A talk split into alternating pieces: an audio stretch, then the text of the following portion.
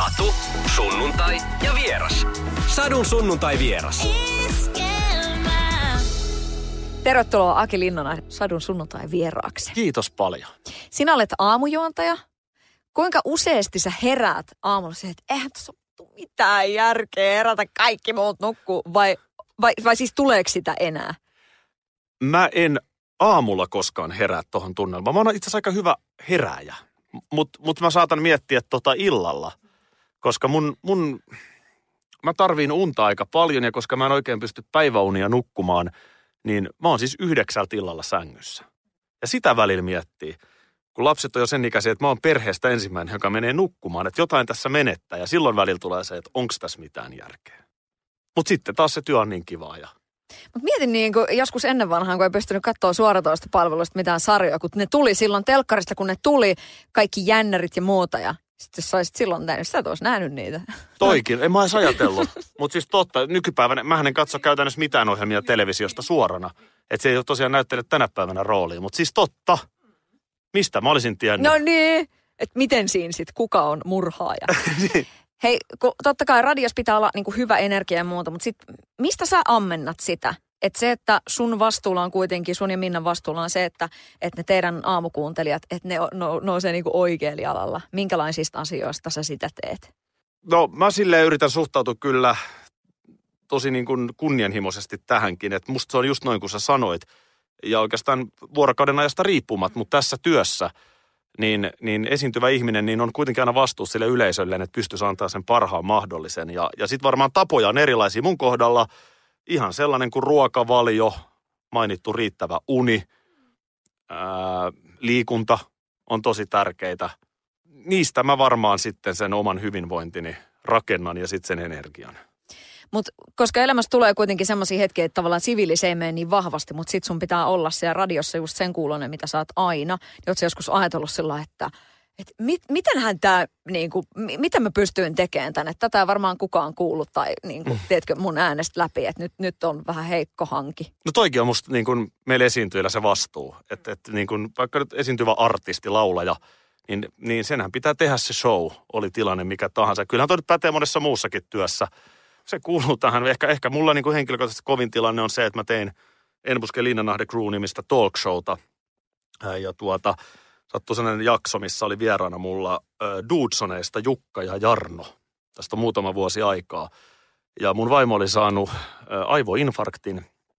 Ja mä tulin Meilahden sairaalasta häntä katsomasta. Kaikki oli silloin hyvin. Mutta niistä tunnelmista äh, talk show-juontajan pikkutakki päälle. Ja, ja sitten mennään. Mutta se on, se on, se on semmoista tämä työ. Se jakso oli aika itkunen, että Jukka ja Jarno itki keskenään heidän toverillista veljeyttään ja, ja sitten mä liikutuin ehkä vähän liikaa siitä. Ja, ja, mutta tämä syy, miksi mä liikutuin, oli tämä mun vaimo, mitä mä en tietysti kertonut mihinkään.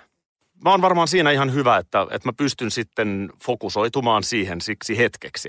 Että kyllä mä koen, että mä oon tosi herkkä ihminen ja, ja tunteellinen ihminen, mutta tota, mä pystyn sitten sillä hetkellä, kun, kun nyt jotain on tehtävä, niin kuin työsuoritus on tehtävä, suora lähetys, adrenaliini, niin sitten sit mä pystyn kyllä aika hyvin varmaan sen siirtämään pois.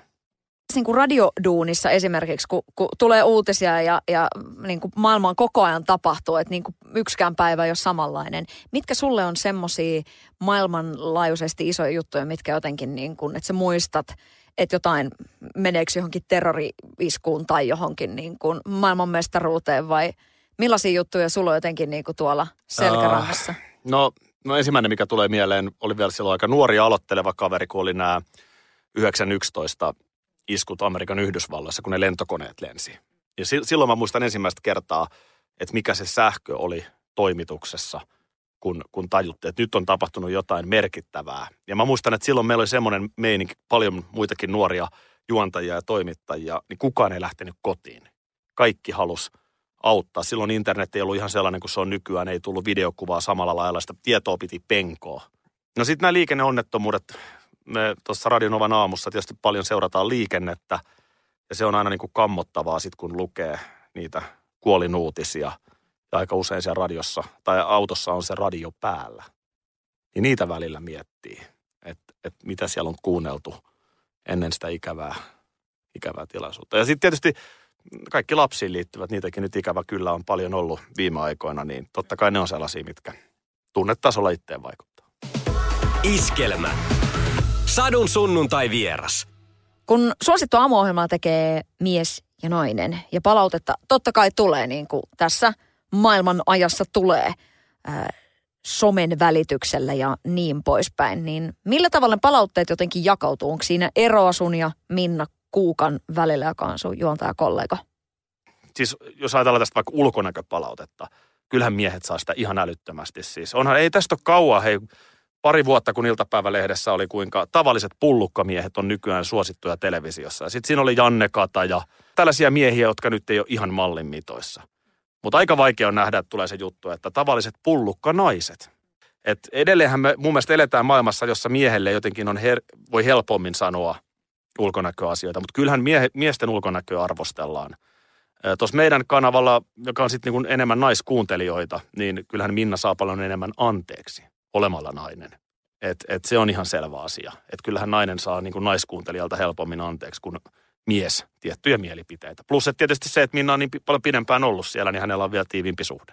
Tuleeko sulla semmoista niin kuumispalautetta, että Aki sä oot kyllä niin kuin upea mies ja tuleeko tämmöistä niin kehua? Ky- kyllä vähenemään päin on, kyllä vähenemään päin on. Niin kuin Jetro Ruustad joskus sanoi, että yleensä sitten palautteen antajilla on niin sanotusti viimeinen väri jo tukassa. Mutta tota, totta kai sitäkin välillä tulee. Mutta tota, sekin liittyy sitten ehkä enemmän just silloin, että miten paljon se naama on siellä TV-ruudussa. Että ehkä se TV sitten mm. sitä vielä tuottaa enemmän. Saat sä tör, niin törkyä? Tuleeko sulla törkyä? Aika vähän, aika vähän tulee kyllä tosi törkyä, että en, en mä muista oikein. En mä oikein muista sitten. Ja mä en ole koskaan sitten lähtenyt myöskään niitä hirveästi tuolla huutamaan. Että kun mä aina uskon vähän siihen mekanismiin, että, että sitten sit se taas ruokkii lisää. Ja, ja kun tämä työ, mitä saa tehdä, niin se on kuitenkin niin mahtava työ ja, ja se on kuitenkin etuoikeutettu, että pääsee näin upeita juttuja tekemään. Niin sitten mun mielestä, kun kaikessa on ne hyvät ja huonot puolet, niin tässä se huono puoli on se, että sellaista törkyäkin tulee. Ja se kuuluu tähän elämään. Mä, mä en ota sitä kauhean vakavasti. Moni usein nuorikin, että millaista työtä tämä on, niin, niin kyllä yksi asia on se, että kyllä tässä työssä pitää kestää. Persuksen pitää kestää merivettä. Sanonta mun mielestä kuuluu tähän aika hyvin. Hei, kuinka monta kertaa sä oot ollut julkisen sananeuvoston kanssa tekemisissä? Öö, kyllä mä oon aika monta kertaa, mutta siitä on jo aikaa. mutta sanotaan, että ne liittyy varmaan tonne vuosiin 2003-2010 ja määrättyihin rokkikanaviin. mä oon kuullut tämmöisen tarinan, että sinä ja Tuomas olitte haastattelemassa suorassa radiolähetyksessä Juhani Tami Tammista. Juhani äh, Tuomas Empusken kanssa. Joo. Joo. Joo. Ja sitten on tilanne se, että ä, Tami ottaa siellä, että milloin tota, mennään on air. Ja Tuomas ei tiedä, etkä sinäkään tiedä, että Tami sattuukin kuulemaan kaiken sen, mitä te siinä puhutte. Siinä oli sitten tullut vähän palautetta Tammisen takin väristä niin sanotusti. Ja Tami oli sitten ollut vähän huonona sen jälkeen. Tarina no, no joo, veljet. tota, tarina pitää paikkansa. Tässä on sellainen, että mä en ollut studios itse jostain syystä, en, en muista missä mä oon sitten ollut, että siellä oli Minna Kuukka ja Tuomas Enbuske, mutta, mutta näin, näin kai käsittääkseni on käynyt. Ja tämähän on aika, näitähän tapahtuu. Näitähän tapahtuu. Mikrofonit jää joskus päälle ja kaikenlaista voi tapahtua. Niin. Mutta tota, siis se, että niin kuin näissä töissä, jos, jos joutuu julkisen sanan neuvoston kanssa tekemisiin, niin tota, mitä se on, niin kuin, onko se onko se vaan kiillottanut sun kilpeä vai onko se, onko se, onko se tullut opiksi? No jos vakavasti puhutaan, niin yleensähän sinne nyt ei ihan pikkuasioista joudu. Joskus ne voi olla naurettavia. Siis mä etän esimerkin, että tässäkin kun maailma on muuttunut, että musta tuntuu, että nykyään on paljon parempi ymmärrys median kuluttajilla, mikä on viihdettä ja sitten mikä on totta. Mutta varsinkin varmaan ennen aikaan niin on ajateltu, että kaikki mitä radiossa puhutaan on aina totta. Ja kyllähän tämä on niin kuin pitkälti myöskin ihan shown tekemistä. Ja muistan mainitun Jussi Heikelä kollegan kanssa joskus spekulointiin. Siis tämä on ihan täysin lapsellista ja typerää, mutta niinhän viihde ja huumori yleensä on. Ja jostain syystä sitten puhe meni siihen, että, että olisiko ampumahiihto kiinnostavampaa, jos, jos niin kuin taulujen sijaan jotain muuta ammuttaisiin. Niin tästä tuli siis iltapäivälehden soitto, että mentiinkö tässä mielestänne yli. Niin mitä siinä voi muuta sanoa, että kyllä ja todella pahasti. Että eihän me nyt oikeasti olla sitä mieltä. niin nämä on niinku ehkä tällaisia, mutta et on siellä sellaisia, kyllä mä, kyllä mä määrätyt asiat, nyt kun 40 vuotta mittarissa ja omat lapset on jo, jo tota, teini-ikäisiä ja ylikin, niin kyllä määrätyt asiat olisi voinut jäädä. Tai sanotaan, että en tänä päivänä en sanoisi tai tekisi. En mä kadu sitä, mitä on tehnyt, mutta, mutta kyllähän elämään suhtautuu hyvin eri lailla, kun on omia teini-ikäisiä lapsia ja muuta. Iskelmä. Sadun sunnuntai vieras. Sadun sunnuntai vieras Aki Linnanahde. Vietit viime vuonna nelikymppisiä. To- Toisethan tulee isäksi vasta niin kuin tossa kohtaa, niin tota, voisitko kuvitella vielä yöheräämisiä? No en mä, kyllä, kyllä mun täytyy sanoa, että aika, aika kiva on sinällään tämä elämäntilanne, että, että nuorimmainen on nyt just täytti 14. Niin hän on aika omatoiminen. Et, tiet- tietty isän huoli on tietysti, mutta se ei kai häviä koskaan. Näin mä oon ymmärtänyt, mutta, mutta, mutta siis just se, että ei nyt ole sellaista vaippaikäisen arkea, niin tuntuu kyllä ihan kivalta. Mutta toisaalta mulla on sitten tuonne kolme vanha kummipoika, niin sen kanssa voi sitten taas tehdä niitä juttuja. Mitä jos ne tekee susta isoisän tässä lähiaikoina? sehän on ihan kai, kai mahdollista ja sehän, sehän on sitten heidän asiansa. Mutta kyllä kai tässä jossain kohtaa sitten niinkin käy. Nuori, tai vanhin meidän lapsista on nyt siis, äh, täyttää nyt 23. Sä olit itse 25, kun susta niin kuin boom, mm. yhtäkkiä tulikin sitten niin kuin iskä, iskäpuoli niin sanotusti niin kuin alun perin. Joo. Niin millainen muutos se oli? Jälkeenpäin tosi iso, mutta sehän on kummallista. Että me, mehän jotenkin, ja onneksi on joku ihmisen suojautumismekanismikin, että sä et sillä tavalla, sä et siinä kohtaa ajattele niin. Mä mietin, että kun se on ollut vuonna 2004, ja mä oon syntynyt 70, joo 25 mä oon silloin ollut täyt, täyttämässä 26, niin, niin siis mä asuin Helsingissä, mulla oli 24 neliöinen yksiö, ihan hirveä pommi, aivan hirveä kämppä. Ja siitä niin kuin Sipooseen omakotitaloon ja perheeseen, missä on kolme lasta. Ja vanhin lapsista on ekaluokalla, nuorin alle kolme vuotta. Niin, eikö niin? Kyllä tämä nyt kuulostaa todella isolta mullistukselta, mutta tiedätkö, kun sitä ei sillä hetkellä jotenkin ajatellut. Se oli aika kova leimahdus, hei niin kuin rakkauskenessä. Koska toi olisi jäänyt, niin kuin, että jos ei tunne olisi ollut noin iso, niin se olisi kyllä jäänyt tekemättä. Niin, ja, ja kyllä joskus jälkeenpäin joku kaveri, jolla on ollut sama tilanne, että vitsi kun mä en tiedä, että se, mä oon nyt rakastunut, mutta sillä on lapsia ja miten se sitten. Niin kyllä mä oon kaikki kannustanut, että ei, ei, et, ei tuollaisen kannata antaa niin kuin häiritä. Mutta totta kai se on erilaista se elämä, että et, se on ihan päivänselvää. Että et, nyt oli hyvin sanottu, pamahdin, pamahdin isäksi big time. Ja sitten mulla on vielä aina ollut se, että et tosiaan heillä on oma biologinen isä, ö, tänä päivänäkin olemassa, eikä siinä mitään, mutta, mutta mä oon aina halunnut näitä meidän kaikkia lapsia. Mulla on siis yksi biologinen mun vaimon kanssa ja kolme, kolme on sitten tämän edellisen liiton kautta, niin aina halunnut kaikki kohdella samanarvoisesti ja nämä lapset kutsuu mua isäkseen ja, ja se varmaan kuvaa sitä aika paljon meidän suhdetta. Sehän on varmastikin kasvattanut sinua ehkä eniten, näin voisi niin kuin otaksua. Että jos sä mietit, että tavallaan kuinka kiitollinen sä oot sit siitä, että sä oot ehkä niin kuin uskaltanut lähteä siihen. Että kyllähän se sun perspektiivi on ollut kolmekymppisenä sit täysin erilainen kuin tyyliin vastaavilla kolmekymppisiä, jotka vielä on silleen, että hei, mulla on tästä tätä mirkkua ja en oikein tiedä, mitä tekisin elämälle. Että sulla se on jotenkin niin kuin tullut jo niin kuin tosi selkeästi siinä, että se on maadottanut sua varmaan ihan eri tavalla. Kun mä mietin, että musta mun nelikymppiset kaverit, nehän elää nyt sitä, että ne on futiskentän laidalla lastensa kanssa tai lätkäkentän laidalla. Just sitä elämää, mikä on mulla jo kymmenen vuoden takana. Et, et, et, niin, kuin, niin se menee, mutta ö, on varmasti, on varmasti tehnyt mulle hyvää.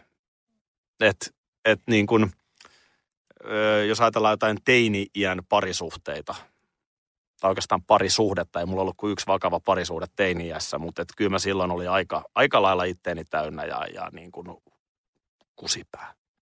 Niin, niin kyllä sitä sitten sen jälkeen on varmaan miettinyt asioita ja sitten määrätty itsekkyyshän väkisin lasten myötä häviää. Ja, ja jotenkin sitten, kun työrintamalla on mennyt hienosti, niin sitten se on tavallaan pitänyt kiinni sellaisessa ihan tavallisessa arjessa, mikä kuitenkin mä aina olen ajatellut olevani. Että, että se on mulle niin kuin, se on sellaista elämää, mitä mä haluan elää. Mutta mä luulen, että se on niin kuin mun luonteiselle kaverille nimenomaan maadottanut ja, ja tehnyt hyvää. Mutta tuliko lähipiiristä sillä että hei, onks, onks tossa nyt mitään järkeä, että se yhtäkkiä niin kuin, että tiedätkö mitä, mikä vastuu, että siellä on niin omakotitalon pihassa on isot lumityöt ja sitten siellä on aika paljon muutakin. Tosi vähän. Täytyy, täytyy sanoa, että, että mä muistan mun faija tai mun vanhemmat äh, huom, mun isä on myös aikanaan rakastunut mun äitiin niin, että on ollut vähän samantyyppinen tilanne. Mutta mun isä silloin niin kuin kysyi sitä, että, että, että okei, että sä oot nyt että sä oot varma, että sä ymmärrät, mitä sä oot tekemässä. Ja totta kai se silloin tuntuu, että, että niin kuin, miksi sä kyseenalaistat mun ratkaisuita. Ja nyt kun mä mietin, niin mä ymmärrän sen äärimmäisen hyvin. Ja siinä ei ollut mitään muuta kuin isän rakkautta. Ö, mutta mutta tota, ei ole kyllä, en mä, oon mä sitä saanut, kyllä mä tänä päivänäkin saan vielä selitellä sitä, että miten sä oot pystynyt ja millaista se on ollut. Et kyllä sitä niin kuin ihmetellään, mutta en mä ole kokenut sellaista. Mä muistan, kun mun lukioajan kaverit oli sitten muuttamassa, muuttamassa sitten mun tavaroita sinne Sipooseen sieltä 24-neliöisestä ihan hirveästä pommista. Ja tota, ja tota noin, niin siinä vietettiin sitten hauska ilta ja, ja, tota, ja sitten aamulla, mä, oli vähän liian hauska ilta. Ja jotenkin sitten tota, aamulla sitten tota noin, niin kaveri vaan kun se heräsi sieltä meidän kodista, niin se vaan sitten oli kysynyt mun vaimolta, että mikä on tilanne, että kannetaanko tavarat takaisin. Iskelmä. Sadun sunnuntai vieras. Susta huokuu jotenkin tämmöinen niinku urheilu, nuorukaisuus ja oot sillä innokas penkkiurheilija ja, ja jääkiekko on, on niinku vahvasti sun laji. Mutta mikä on jotenkin varhaisin muisto urheiluun liittyen lapsuudesta? No varmaan ihan varhaisimmat on se, kun mä, mä oon mun mummon kasvattama aika pitkälti, joka jälkeenpäin varmaan määrittää myöskin, miksi mä oon tällainen. Mähän on saanut lapsena, mummo on kyllä paaponut mut pilalle. et, et, enpä mä osaa keittiössä tehdä mitään tänä päivänäkään ja iso syy on se, että ei sinne silloin saanut mennäkään ja on passattu, lellitty. Niin, niin tota mummon kanssa luistelemassa, siis joskus alle kouluikäisenä. Niin sen mä ainakin muistan. Mummo oli hirveän tarkka siitä, että, että ensin pitää osata luistella, että sitten vasta voi ottaa mailan käteen. Ja mua ärsytti se, kun kaikki muut pojat heti mailojen kanssa meni, niin miksi mun pitää ilman mailaa ja mihin se perustuu. Mutta, mutta se on mun varhaisimpia muistoja. Hei, kova! Mummon kanssa. Joo. Ja kun miettii, välillä on niin kuin ajatellut itse sillä, että ei omat vanhemmat ole ollut kauheasti leikkimässä munkaan ulkona. Että me ollaan vähän niin kuin sitä ikäpolvea. Saati sit isovanhemmat, että, mutta että isoäiti on ollut siellä. Se oli joo, mun isän äiti. Hän on nyt jo menehtynyt 2000-luvun alussa, mutta käyn, käyn useamman kerran vuodessa siellä haudalla, että hän oli mulle merkityksellinen ihminen. Ja, ja tota, kyllä, mummon kanssa tehtiin ja sitten kun ö, puoli pakolla tai siis täydellä pakolla mä soitin muun muassa pienoa. Mä oon kuusi vuotta soittanut pienoa ja, ja se ei niin kuin aktiiviselle villille pojalle välttämättä ollut se mieluisin harrastus. Mä muistan myös sellaisen, kun koulupäivän jälkeen aina mummo toi voileivät. että Aki jaksaa sitten vielä pienotunnin siellä koulussa. Siis voi, voi, voi ikinä voisi kuvitella, että sä olisit soittanut pienoksi. Siis kuusi vuotta. Joo. En mä, sitä miss, en mä missään nimessä ihan super hyvää, mutta kyllä mä osaan, jos sä nyt tähän pienon toisit, niin kyllä mä nyt pistäisin siitä niin kuin syksyn sävelet soimaan. Älä viitti. Tai Anssi Kelat, kyllä. Kova. Mä himas pieno vieläkin. Välillä tosi harvoin tulee soitettua mitä, eikö teillä ole niitä kauniita rohkeat jouluhetkiä, saat kuin Erik Forrest. Menet siihen ja perhe kokoontuu siihen ympärille ja sä soitat ja he laulavat. Ja... Ky- kyllä, ja, ja sitten Stefanin haamu on tauluna seinällä. Ei, ei ole, mutta tota, joo, kyllä mä oon soittanut pianoakin. Mutta oli se siis, en mä, en mä mun omiin lapsiin, mä en ole halunnut heitä pakottaa mihinkään harrastukseen. Ehkä ajat on muuttunut, ehkä 80-luku oli erilainen kuin nyt, mitä me eletään, täytyy aina sekin ymmärtää, mutta – mutta kyllä meillä on lapset saanut valita harrastuksensa. Et se, se oli oikeasti, mä muistan, että se oli hirveetä. Mä en tykännyt siitä yhtään. Miten paljon sä oot siis kuskannut äh, harrastuksiin jälkikasvua? No paljon. Paljon. Et, ja mä oon siis aika paljon myöskin ollut, mä oon valmentanut meidän kolmeen vanhinta lasta kaikki futiksessa. Mä oon ollut jääkiekossa yhden joukkueen joukkueenjohtajana. Mä oon itse asiassa jääkiekkoseuran puheenjohtaja. mä oon ollut myös niin kuin sillä lailla rooleissa. Ja sitten kun lapset kasvo ja niistä tuli entistä parempia ja mun valmennustaidot ei missään nimessä riittänyt, niin sitten mä siirryin siihen kuskin rooliin. Mutta mä oon ollut tosi paljon ja, ja tota, mä oon niin kuin nauttinut siitä. Se on jotenkin meidän perhe on tosi liikunnallinen ja aktiivinen ja musta tuntuu, että se on, niin kuin, se on ollut kuin myös niille pienemmille, jotka tietysti joutuu siellä sitten kentälaidalla notkuun, mutta kyllä nekin jotenkin siellä on aina viihtynyt. Ähm, varsinkin äidit tosi paljon syyllistää itseään nykypäivänä siitä, että et, et teet mitä tahansa, niin sä oot huono äiti ja riittämätön. Ja se riittämättömyyden tunne siinä niin kuin vanhemmuudessa on. Onko sulla semmoista fiilistä? Se kokenut, että sä olisit jotenkin niin kuin riittämätön isä ollut jossain kohtaa tai vaikka puoliso? Tuo on varmaan sellainen asia, minkä kanssa eniten tasapainoilee, kun, kun sitten niin kuin myöskin paljon tekee töitä. Et lähinnä se, lähinnä se perheen yhteinen aika ja, ja sen balanssin saaminen ei, ole aina ihan helppoa. Mutta musta tuntuu, että se on aika hyvä, hyvä tällä hetkellä. Että et esimerkiksi niin mä, mä vaan määrätyt asiat jätän tekemättä. Mä en, tässä työssä meille tulee, no kutsuja ravintolan avajaisiin tai sinne ja tänne. Ja sitten me naisten palstalla voi jotain sanoa, eikä siinä ole mitään pahaa. Mutta mä en, mä, en ole, mä en ole ikinä tehnyt sitä. Mä en käytä aikaani siihen, koska se vie aika paljon just niitä iltoja tai TV-ohjelmiin, kun pyydetään vierailemaan, niin mä en suinkaan me kaikkiin, koska mä yritän niin priorisoida mun aikaa mahdollisimman hyvin. Ja musta tuntuu, että viime vuodet mä oon siinä paremmin ja paremmin onnistunut, jolloin mä en ole ehkä kokenut sitä syyllisyyttä niin paljon.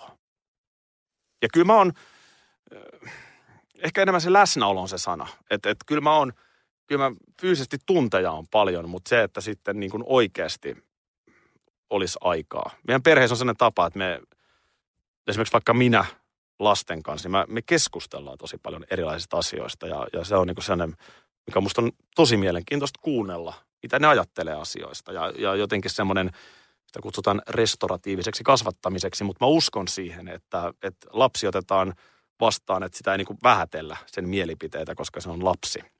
Niin, niin tällaisia asioita, mitä tehdään ja ollaan enemmän, enemmän tehty yhdessä, niin, niin on ollut... Iskelmä. Sadun sunnuntai vieras. Sinä oot radiojuontaja, sen lisäksi oot myöskin tämmöinen somevaikuttaja, sulla on oma Tube-kanava. Niin mites kun työtehtäviin kuuluu se, että pitää tosi paljon somettaa ja, ja olla puhelimella, niin saaks kotona, kun on kuitenkin ö, lapsia ja kaikkea, niin saaks puhelimen kanssa tulla ruokapöytään teillä?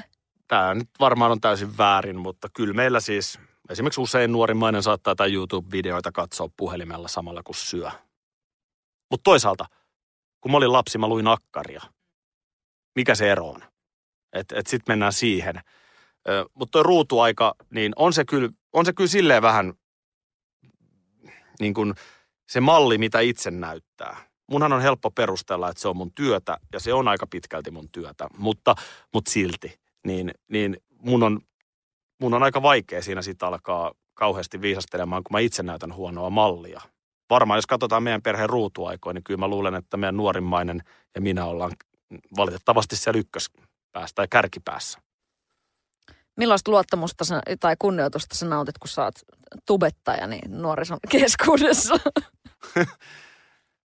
se oli, mä luulen, että tämä meidän nuorimmainen lapsi, se oli tosi skeptinen, että ei mun, ei mun tubekanavaa kukaan tilaa. Ja se oli jotenkin sille ihan ylikova juttu. Et niin kuin, tai sanotaan näin, että mikään televisio-ohjelma tai Venlavoitto tai, tai mikään ei ole mitään verrattuna siihen, että nykyään mä tunnen jotain tubettajia, ja se kuvaa vaan tätä maailmaa, millainen se nykyään on, että miten isoja vaikuttajia ö, YouTube-tyypit on. Ja siksi mä oon itse sinne halunnut mennä, koska mä, haluun, mä oon 40, mä haluan pysyä kehityksessä mukana. Ö, haluttiin tai ei, niin se voima kasvaa ja kasvaa, sosiaalisen median voima.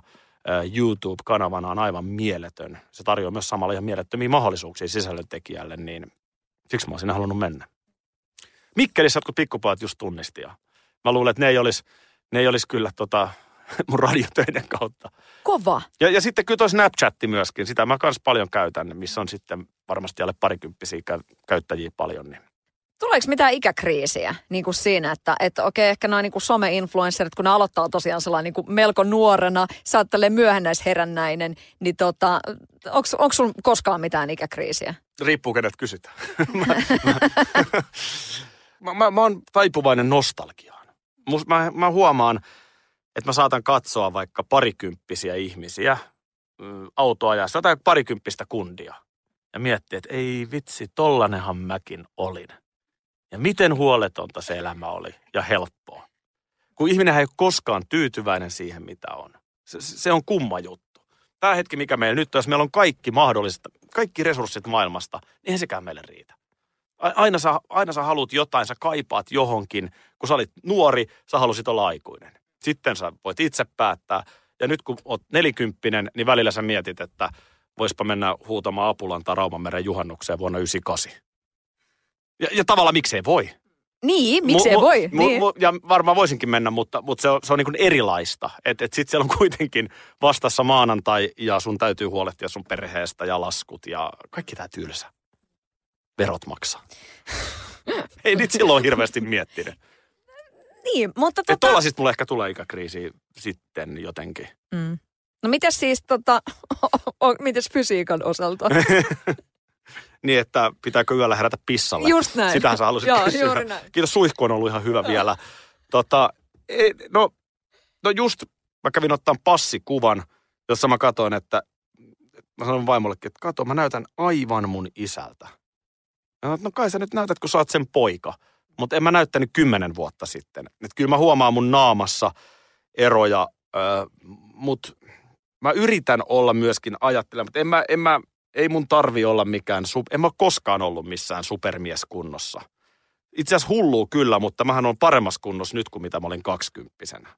Silloin mä olin ihan, mä en pitänyt itsestäni yhtään huolta. Et, et, en mä tiedä. Tässä iässä vähän saattaa vattaa tulla ja sellaista se nyt sitten on, että ei, ei jaksa. Mutta mieti, kuin kova juttu, että parempi fysiikka kuin silloin siinä niin kuin huolettomana vapaana 20 Niin, mutta ehkä ne just, ehkä just siksi, kun oli niin huoletonta. Tota, joo, mä en, mä en tiedä, miksi mulla sitten loppui silloin joskus 15-vuotiaana tavallaan se urheilu. Mä siis totta kai liikunta heitettiin korista ja pelattiin futista, mutta mä aloin niin kuin varmaan joskus kaksi vitosena taas niin kuin lenkkeillä ja kuntosalin. Mä aloitin vasta sen ikäisenä. En mä ollut käynyt nuorena kuntosalilla ja, ja tota, nykyäänkin niin koitan tosi monipuolisesti liikkua, ihan vaan niin kuin kävellä. Esimerkiksi kävely niin kuin parikymppisenä. Niin. Kerroit tuossa aikaisemmin, että, että vaimosi sairastui. Mm. Ö, niin millä tavalla tuommoinen asia sitten jotenkin, että yhtäkkiä tulee se, että hei tämä kaikkihan voi niin kuin muuttuu.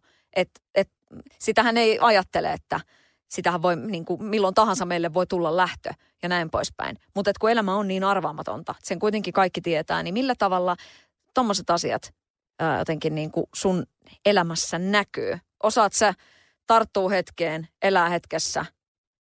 Mä ainakin toivon, että mä osaan. Ja, ja tota, nyt tämä vaimon sairastuminen, mistä mä puhuin, siitä on se viisi vuotta, siis aivoinfarkti, joka jätti sellaisen jäljen, että hän ei tänä päivänäkään pysty tekemään täysipainoisesti töitä. Hänellä ei siis mitään rajoitteita sinällään, mutta ö, siitä jää semmoiset jäljet, että, että niin kuin, käytännössä meidän perheen ansainta on kyllä niin kuin meikäläisen harteilla.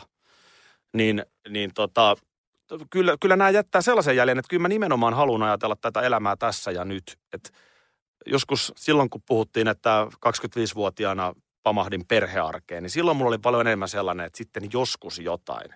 Mutta nämä tällaiset, tietysti ikäkin tuo sen, että ymmärtää, että, että miten, niin kuin, vaikka mulla itsellä kaikki olisi hyvin, terveys säilyisi, ei mitään, mutta lähipiirissä joku merkittävä ikävä asia sattuu, ja kun niitä valitettavasti sattuu, niin kyllä mä oon halunnut ajatella, että tässä ja nyt tämä on elettävä. Ei, ei, ei meillä ole mitään muuta kuin tämä hetki. Ei, eihän meillä ole huomista. Eihän me voida tietää huomisesta. Tämä on tässä ja nyt. Ja, ja jotenkin tässä hetkessä meidän pitäisi yrittää olla on, onnellisia. Mitä se ikinä sitten kenelläkin tarkoittaa. Ne ei, ne ei tarvi olla kalliita unelmia, mutta mikä ikinä se unelma on tai mitä ne asiat on siinä arjessa, että se olisi mahdollisimman hyvää. Niin tässä ja nyt se pitäisi olla. Iskelmä. Sadun sunnuntai vieras.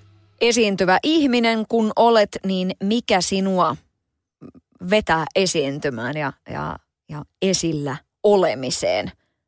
Oletko tätä miettinyt koskaan? Joskus 2010-luvun alussa TV tuotantoyhtiössä TV-pomo multa kysyi, että mikä on mun haava? Mikä on sun haava? Mikä haava? Mä en saa niin yhtään kiinni. Jokaisella esiintyvällä ihmisellä on joku haava, jotka nyt kuuntelee, saattaa tunnistaa tästä huonosta imitaatiosta, kuka pomo on kyseessä. Ei mulla ole mitään haava, älä pupaskaa. jokaisella on joku haava, joka esiintyy. Se haluaa jollekin todistaa. Sitten rupesi maalaamaan sitä, että niin kuin, meidän alallahan tosi monella on vaikka koulukiusaustausta. Että haluaa näyttää niille kiusaajille koulun pihalla, että vitsi, mä olen nyt täällä julkisuudessa tai minä menestyn ja mulla on iso auto tai jotain. Tämä on yllättävän monen muuten. Meidän alan ihmisen yksi semmoinen juttu. Niitä voi olla muitakin. Mä en osannut vastata. Mä en, mä en keksinyt mitään haavaa. Mä en, mä en, mä en pitänyt itseäni kauhean tällaisena niin kuin esiintymishaluisena ihmisenä. Ja sitten mä rupesin sitä purkamaan ja sitten niin yksi, yksi päivä mä niin jotenkin jollain tavalla annoinkin itselleni oikeutuksen olla ihminen, joka tykkää olla esillä. Koska enhän mä tässä olisi, jos mä en tykkäisi. Ja, ja kun tämähän on vaikea asia, että mehän voidaan lapsia, että älä nyt koko aika niin hirveästi itseäsi. Me suomalaiset ollaan vähän sellaisia, että mitä sä nyt koko ajan tuot esille. Ja sitten samaan aikaan me ihaillaan jotain suurta laulajaa tai näyttelijää. Ja, ja, ja näähän on ne asiat, minne tasapainoillaan, että et niin ilman sitä halua olla esillä, ei meillä olisi Vesamatti Loiria, ei meillä olisi Juha Tapiota tai jotain ö, Mikko Leppilampea viihdyttämässä kansaa. Ja mä tajusin tavallaan, että onhan mulla se siellä olemassa. Kyllähän, kyllähän mä kuitenkin nautin siitä jossain määrin. Ja kelle mä sitten haluan näyttää. Ja mä luulen, että mä niin loppujen lopuksi tietyllä tapaa mä oon perheeni musta lammas, että mun sisarukset on käynyt yliopiston ja mun äiti oli hyvin vahvasti sitä mieltä, että yliopisto ja mulla oli Tampereen yliopiston pääsykoekirjat. Ja sitten mä oon kuitenkin ylioppilas ja kansanopistopohjalta tässä. Vähän niin kuin tämmöinen self-made man. Ja mä luulen, että siellä on se, sieltä jostain se lähtee. Onko kyselty? Oletko tullut, niin kuin, onko sun elämässä ollut sellaisia työtilaisuuksia kautta jotain hetkiä, että, että sitä korkeakoulututkintoa on kyselty? Ei. Ei kertaakaan. Ei, ei ole kertaakaan kyselty. Ja tota, mä, en, mä en missään nimessä väheksy koulutusta. Se on äärimmäisen tärkeä asia, mutta sitten ö, esimerkiksi Tampereen yliopistosta niin ei tule hyviä radiojuontajia. Siis voi tulla, mutta, mutta se ei ole olennaista. Siis sivistyksen ja tällaisen hän saa lukemalla lehtiä, seuraamalla televisiouutisia. Mä oon pikkupojasta ihan lapsesta asti esimerkiksi ollut älytön uutisfriikki. Ja, ja kun niitä seuraa, niin jo aika hyvin pysyy maailmasta perillä. Että se koulukirjahan ei ole ainoa tie siihen viisauteen. Mutta ei ole kyllä koskaan, ei ole kyllä koskaan tullut. Iskelmä. Sadun sunnuntai vieras. Mitä sä hemmottelet Aki sun perhettä? Ah, no, soittamalla tota, pianoa. No tuota, mä oon aika kova yl, tekeen yllätyksiä. Ehkä et ihan kaikki tässä sanoo, mutta tota, kyllä tuossa taannoin joulupöydässäkin, niin olin tota, omin kätösin jotain tehnyt ja sitten tota, se on yksi. Ehkä perhehemmottelu on vähän silleen, kun on vähän erilaiset tarpeet.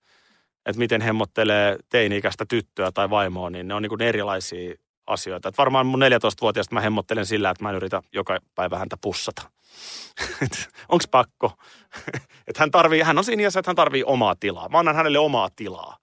Niin mä luulen, että se on niin kuin parasta hemmottelua sen ikäisellä. Mutta tota, kyllä mä tykkään ihmisiä yllättää ja, ja tavallaan varmaan sitten sellaisilla asioilla.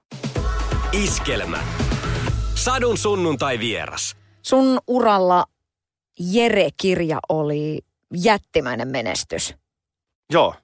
Ja se on sellainen työ, mistä tänä päivänä tulee. Siis se on niin kuin kirjan ja vaikka radio ero. Että, että niin kuin just eilen sain viestiä, kuinka joku ö, nuori tota, opiskelija on tekemässä siitä koulu, kirjaesseetä. Ja hän opiskelee sosiaalialalla. Et kirjassa on jotenkin upeata se, että se jollain tavalla se on vielä eri lailla ikuinen kuin TV-ohjelma tai radio-ohjelma. Vaikka nämäkin on nykyään tietysti digitaalisesti kuunneltavissa, mutta, mutta tota, se on mun esikoiskirja ja tietysti valtavan merkittävä työ sillä, siinä mielessä. Ja, ja tota, samat sanat kuin Jare Tiihosesta, niin kyllä Jare Karolahti antoi mulle upean mahdollisuuden. Että ilman mitään rajoitteita. Mä sain kertoa sen tarinan sille, kun mä halusin. Ja siitä täytyy kyllä Jerelle vielä antaa iso kiitos kun tulee tämmöisiä onnistumisia, niin sittenhän niin tulee myöskin se semmoinen, että ettei nyt vaan nousis menestys päähän ja kusi päähän ja muuta vastaavaa. Oot sä joutunut vastaamaan semmoisiin kysymyksiin? Onko sua tarkkailtu sillä silmällä, että onkohan toi nyt vähän jotenkin sit, kun se on nyt tommostakin päässyt tekemään? Kyllä mä tiedän, että varmaan varmaan, tota, mä oon ehkä siinä mielessä aina ollut epätyypillinen suomalainen. Nyt mä korostan, että mä oon ollut tällainen aina.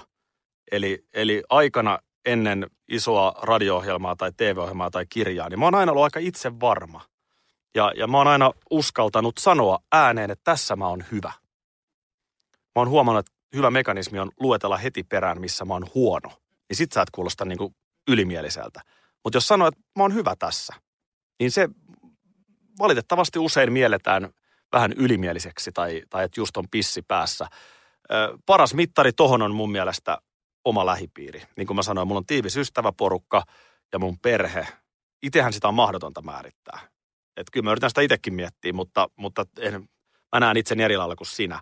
Mutta sitten tullaan myös siihen, että asiathan tulkitaan, että, että niin kuin, mm, sehän voi olla myös niin, että joskus se on sen, se pissipäähän on myös sitä, että se ympäristö tulkitsee sua tavalla, joka ei ole totta.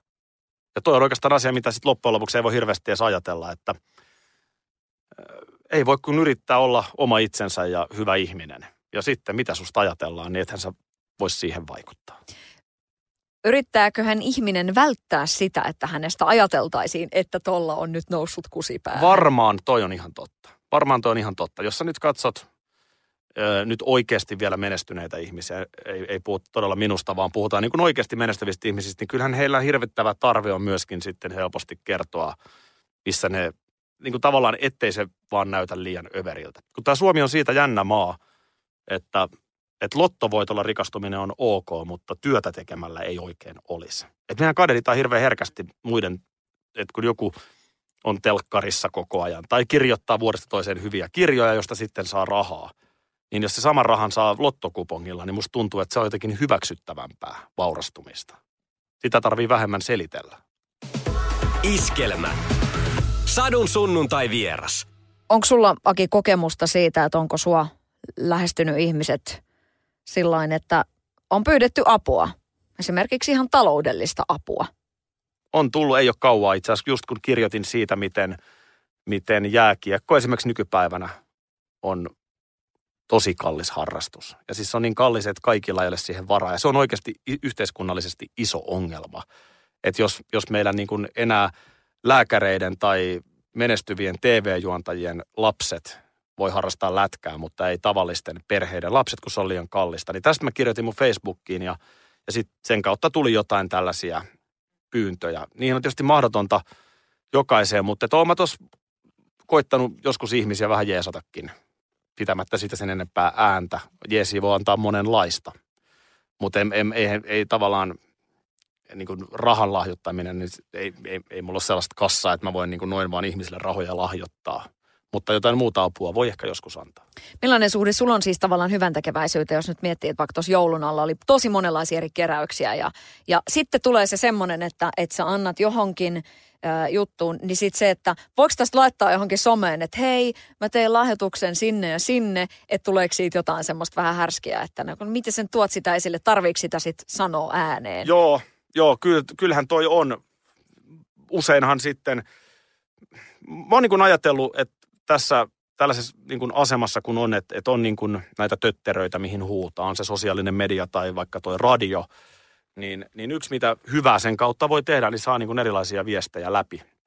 Ja tota, mä oon yrittänyt sit hyvän tekeväisyyttä tehdä nimenomaan kohdistuen lapsiin ja nuoriin. Kaikkihan ei voi mitenkään tehdä. Paljon tulee pyyntöjä ja johonkin on vaan pakko rajata, mitä hyvän tekeväisyyttä ihminen voi tehdä, mutta mulle niin kuin mun sydäntä lähellä ne arvot on lapset ja nuoret.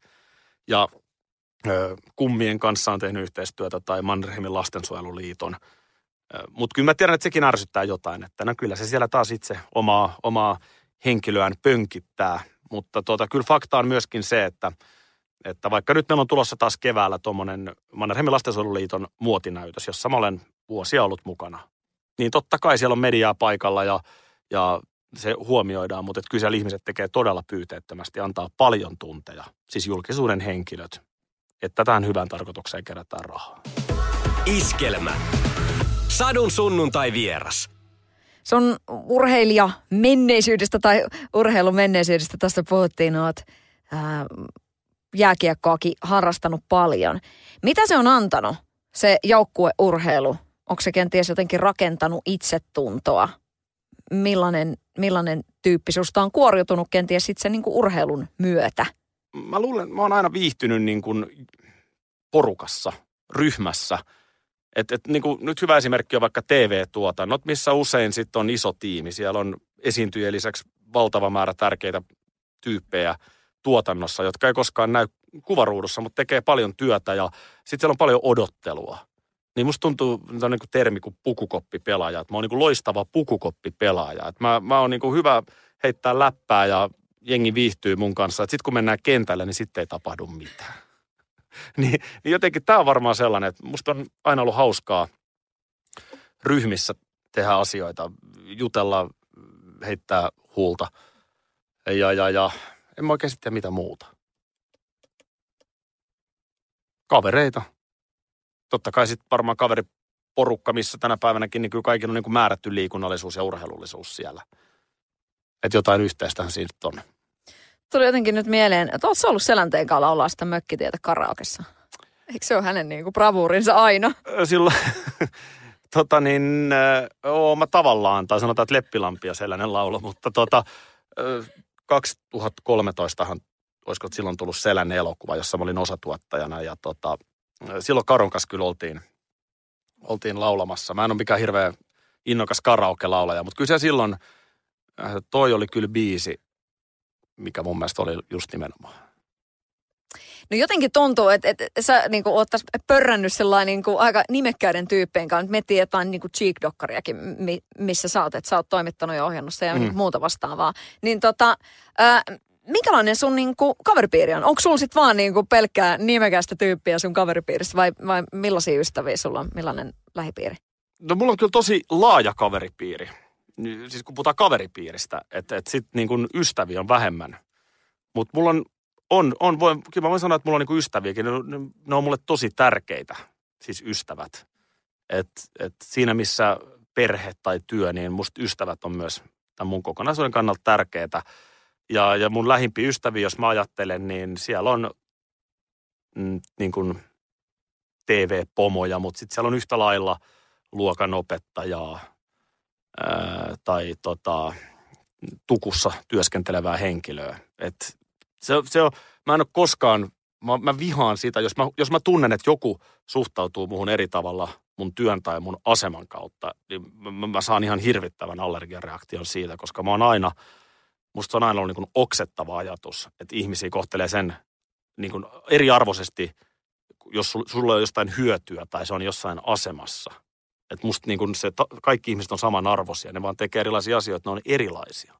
No kuinka usein sitä tulee? Kuinka usein sä aistit sitä, että suhun suhtaudutaan eri tavalla? No sen huomaa sellaisissa asioissa, että esimerkkinä kun me puhuttiin aiemmin siitä, että mä lopetin yhden radio silloin 2009, niin kyllä silloin tietty yhteydenpito loppu joiltain ihmisiltä. Tällaisia asioita. Tai jos et saa just, just niin kuin akuutti televisioruudussa, niin, niin saattaa olla, että jotkut ihmiset yhtäkkiä pullahtaa taas esiin, kun, kun sä oletkin siellä televisioruudussa.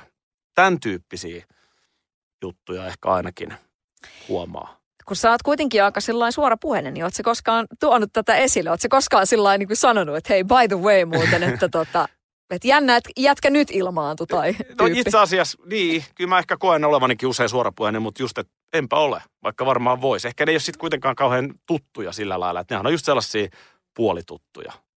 Että se on, mutta kaveripiiri siis tosi, tosi erilaisia, erilaisia ihmisiä kyllä. Iskelmä. Sadun sunnuntai vieras. Ilmastonmuutos isona uutisena nousi tuossa viime syksynä. Silloin otsikoihin aikamoisia madonlukujakin luettiin tälle pallolle. Millä tavalla sä ajattelet sitä asiaa? Oletko tehnyt jotain ilmastotekojaakin? Jotenkin tuntuisi falskilta, kun kuitenkin lennän ulkomaille, asun ö, isokossa talossa ja niin, niin on niin kuin tavallaan falskia nyt myöskin niin kuin kauheasti väittää, mutta totta kai jokainen ihminen voi tehdä, mun mielestä olennaista on, että jokainen voi tehdä jotain, ihan pieniäkin asioita. Et, et, et niin kuin, mä en halua tässä millään tavalla syyttää myöskään lihateollisuutta, kun tämä alkaa hyvin nopeasti sitten, mm. että mikä nyt sitten on pahinta, että onko se lentomatkustaminen vai onko se se lihansyönti. No molemmat on huonoja. Mutta jos jommas kummassa pystyy vaikka selkeästi vähentämään, niin se on jo yksilötasolla juttu. Sitten kun sä katsot tuolla Etelä-Euroopan tasolla, missä kuitenkin on sitten monikymmenkertaiset väkimäärät Suomeen verrattuna, niin eihän ne siellä mitään. Että tämähän on tämä tosiasia tässä maapallolla, että kyllä helposti kyynisesti ajattelee, että mitä väliä sillä on, mitä Aki Linnanahden Vantaalla tekee, kun Kiinassa samaan aikaan. Tai näin. Mutta ehkä mä haluan kuitenkin sillä lailla uskoa, että jotain voi jokainen tehdä ja, ja toivon mukaan mahdollisimman moni ihminen ajattelisi niin. Mä en pystynyt eilen Prismasta ostaa semmoista kuorentavoidetta, koska mikromuovi. Mä oon sille, mm. en osta, ei pysty. Toi menee niin kuin luontoon. Mm. Niin kuin, että teetkö sillä niin kuin pieniä asioita. Ja tässähän siis toi on hyvä esimerkki siitä, minkälaista niin kuin, tavallaan yritysmaailmahan kantaa itse asiassa nykypäivänä valtavasti yhteiskunnallista vastuuta.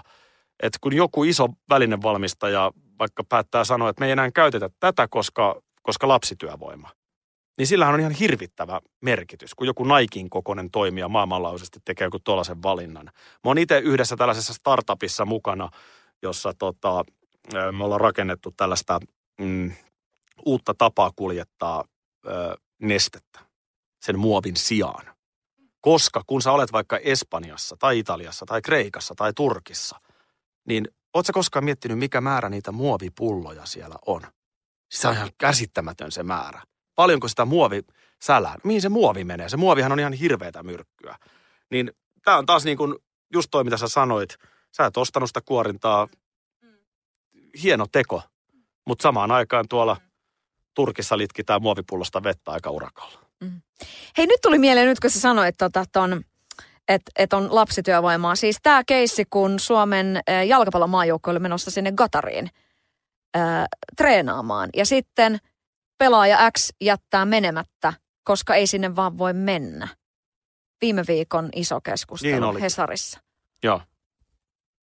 Toi on ehkä aika niin kuin kiinnostavaa, että nyt niin kuin tämmöisiä asioita, tässä on niin kuin 2018 toi monia asioita näkyväksi, että et ruvettiin keskustelemaan ihan niin kuin uudella tavalla, niin tässä on jälleen yksi esimerkki, että oikeasti yksi pelaaja voi sanoa, että hei, mä en mene, että toi ei ole niin kuin eettisesti mun mielestä oikein. Kyllä, ja sitten kun me mennään siihen seuraavat Pudiksen MM-kisat, eikö ne on nimenomaan just siellä arabimaissa, missä siis niin kuin, sehän on ihan täysin siis hirveätä toimintaa, siellä on rakennettu niitä olosuhteita siis – or, suur, voidaan puhua orjatyövoimasta. Tarvitaan futishalleja, että siellä 50 asteen helteessä pystyy pelaamaan. Ja kaikkea siis niin, kuin niin täysin, täysin törkeätä ja epäeettistä ja luonnon kannalta väärää.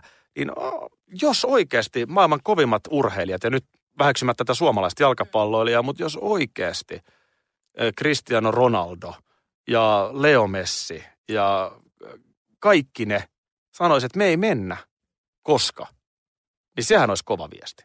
Muutoksia. Musta urheilumaailma on hyvä esimerkki. Urheilumaailma on jotenkin nyt herännyt tähän. Öö, Iltasanomien urheilu esimerkiksi on tosi paljon kirjoittanut tästä niin kuin urheilun hiilijalanjäljestä. Mitä urheilussa tapahtuu, niin koko ajan lennetään johonkin ja, ja, ja siis kaiken maailman NHL-tähdet kävi Suomessa pelaamassa. Niin – sehän on tavallaan turha manööveri. Totta kai markkinoillinen arvo, kun pojat tulee tänne syömään kanansiipiä, mä en halua syyllistää heitä. Mutta oishan senkin lentomatkan kai voinut jättää tekemättä. Ja tämä vaan esimerkkinä. Venäläinen jääkiekko ja KHL. Eihän se kestä päivän valo ollenkaan se touhu. Et on urheilumaailma varmasti yksi semmoinen, missä on tällaista niin kuin valveutumista tapahtunut. Viimeinen kysymys, Aki. öö, nyt tulee vaalit, vaalikevät. Milloin sinä lähdet politiikkaan? Huom, kysymysasettelu. niin, eli että se on vaan niin ajan, ajan kysymys. kysymys. on, on, on näitä kyselyitä tietysti tullut. Mistä mä oon aina ollut ylpeä, niin niitä on tullut eri puolueista. Musta se on hienoa, että, että ei voi niin kuin, että ei leimaudu, koska mä yritän kuitenkin ajatella politiikkaakin asioiden kautta, enkä jonkun puoluevärin kautta. En mä tiedä. Mä oon lapsesta asti, mun isä oli erityisavustajana. Se on ollut pääministerin erityisavustaja. Mä oon, mä oon niin kuin pikkupoikana saunonut ministereiden kanssa ja mä, mä oon niin kuin elänyt sitä poliittista maailmaa.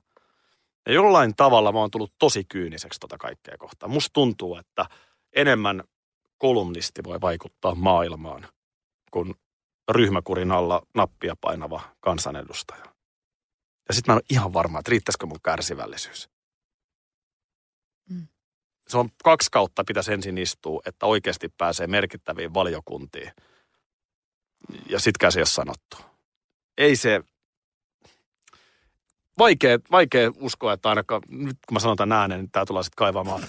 En, en väitä, että en koskaan lähtisi, mutta just nyt tuntuu esimerkiksi kansanedustajan työ tosi etäiseltä. Ja sitten on tietenkin tämä, että ylipäätään ei, se ole, ei sinne mennä. Että sitten tarvitaan myöskin ne äänet. Että ehkä sitten, että en, en, en ole ollenkaan varma, saisinko edes sellaista äänimäärää, että se olisi mahdollista. Mutta ehkä sitten, ehkä se sitten ennemmin olisi se kun, kunnallispolitiikka. Mm. Mutta en mä tiedä. No mikä se sun niinku unelma tavallaan niinku seura- seuraaville 40 vuodelle on? Jotenkin mun unelma olisi se, että tämä nyt kuulostaa kyllä maailman falskeimmalta, tai anteeksi, ei falskeimmalta, mutta siis tällaiselta niin kuin pliisuimalta. Mutta jotenkin mun unelma olisi se, että itse ja läheiset ihmiset säilyisi terveenä ja olisi jotenkin näin kuin nyt. Jotenkin kiva huomata, että ehkä niin kuin kauheasti aina ollut tavoitteita ja sellaisia, mitä haluaa, niin nyt jotenkin musta tuntuu, että enemmän ne liittyy siihen, mitä mulla jo on. Että et niin kuin, mä haluaisin kirjoittaa lisää kirjoja. Tai mä haluaisin tehdä monta vuotta radiota. Ja siksi mä puhun haluaisin, koska se ei ole itsestä kiinni näissä töissä. Mutta jos se näin olisi, niin tämähän on ihan hyvä. Terveyttä ja onnellisuutta itselle ja läheisille. Hei, Olisit halunnut tähän jonkun totta kai, preside- mutta... presidentiksi. Tota, joo, joo, mä, joo, mietti, kyllä. mä oon miettinyt Mm. tuota vakavasti, kun, Mm. kun mä oon yleensä aina ollut jotenkin pystynyt määrittämään, mutta mä en oikein oo. Oikein oo, ja se on ehkä ihan hyväkin, että... Et, et, tota. Mutta kyllä mä varmaan tuolla... Mm, katsotaan. Hei, Aika kiitos. Satu, sunnuntai ja vieras. Sadun sunnuntai vieras.